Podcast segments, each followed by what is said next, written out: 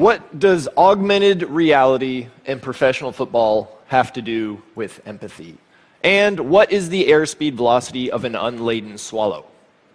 Now, unfortunately, I'm only going to answer one of those questions today, so please try and contain your disappointment. When most people think about augmented reality, they think about Minority Report and Tom Cruise waving his hands in the air. But augmented reality is not science fiction. Augmented reality is something that will happen in our lifetime, and it will happen because we have the tools to make it happen, and people need to be aware of that. Because augmented reality will change our lives just as much as the internet and the cell phone.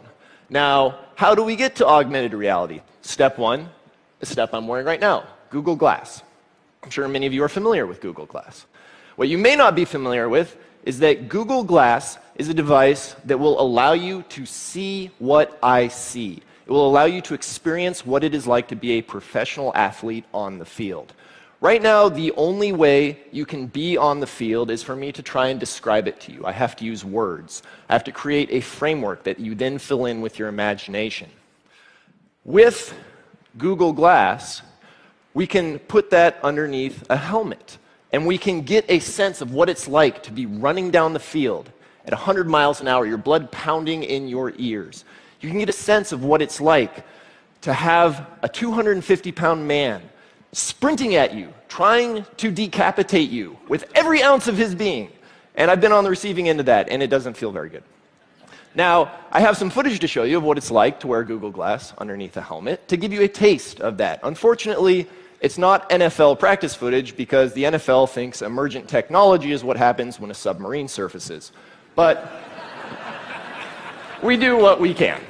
So, let's pull up some video. Go!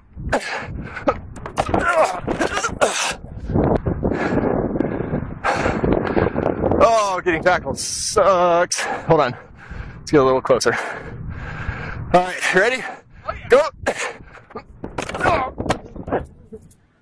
So, as you can see, small taste of what it's like to get tackled on the football field from the perspective of the tacklee.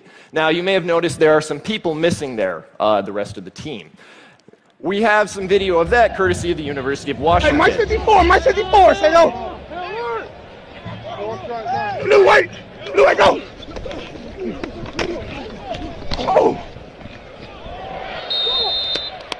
So, again, this takes you a little bit closer to what it's like to be on that field, but this is nowhere what it's like to be on the NFL. Fans want that experience. Fans want to be on that field. They want to be their favorite players. And they've already talked to me on YouTube. They've talked to me on Twitter saying, hey, can you get this on a quarterback? Can you get this on a running back? We want that experience. Well, once we have that experience with GoPro and Google Glass, how do we make it more immersive? How do we take that next step? Well, we take that step by going to something called the Oculus Rift, which I'm sure many of you are also familiar with. The Oculus Rift has been described as one of the most realistic virtual reality devices ever created, and that is not empty hype. I'm going to show you why that is not empty hype with this video.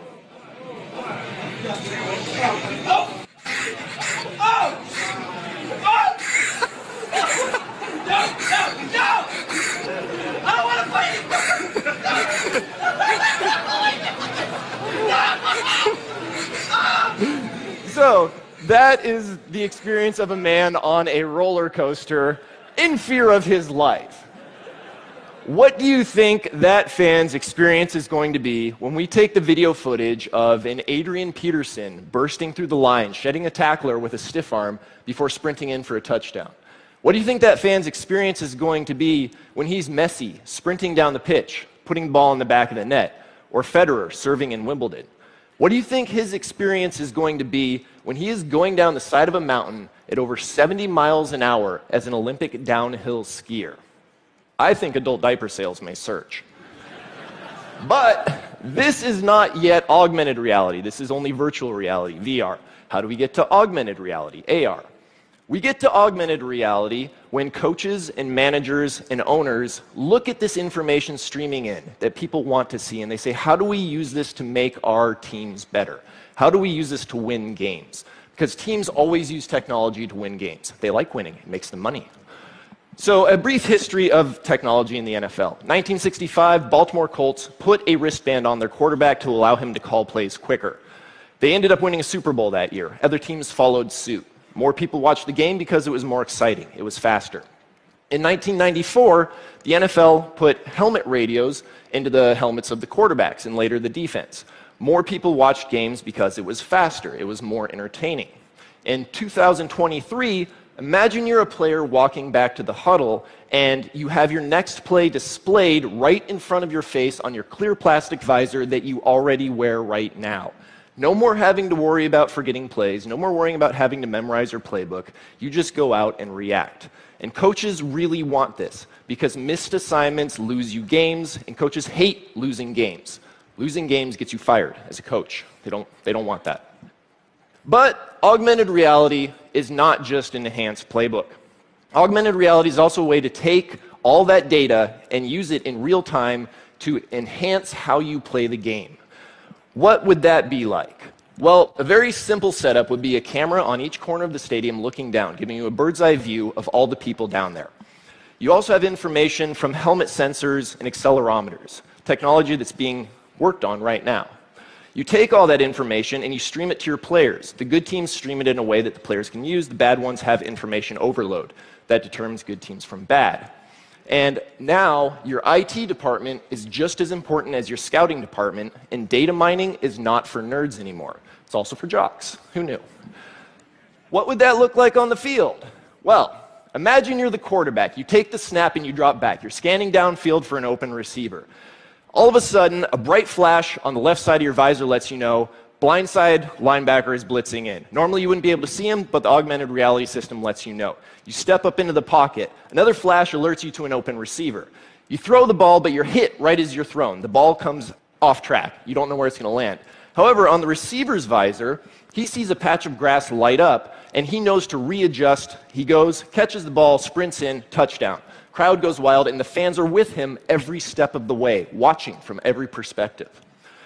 Now, this is something that will create massive excitement in the game. It'll make the, you know, tons of people watch because people want this experience. Fans want to be on the field. They want to be their favorite player. Augmented reality will be a part of sports because it's too profitable not to. But the question I ask you is is that all that we're content to use augmented reality for?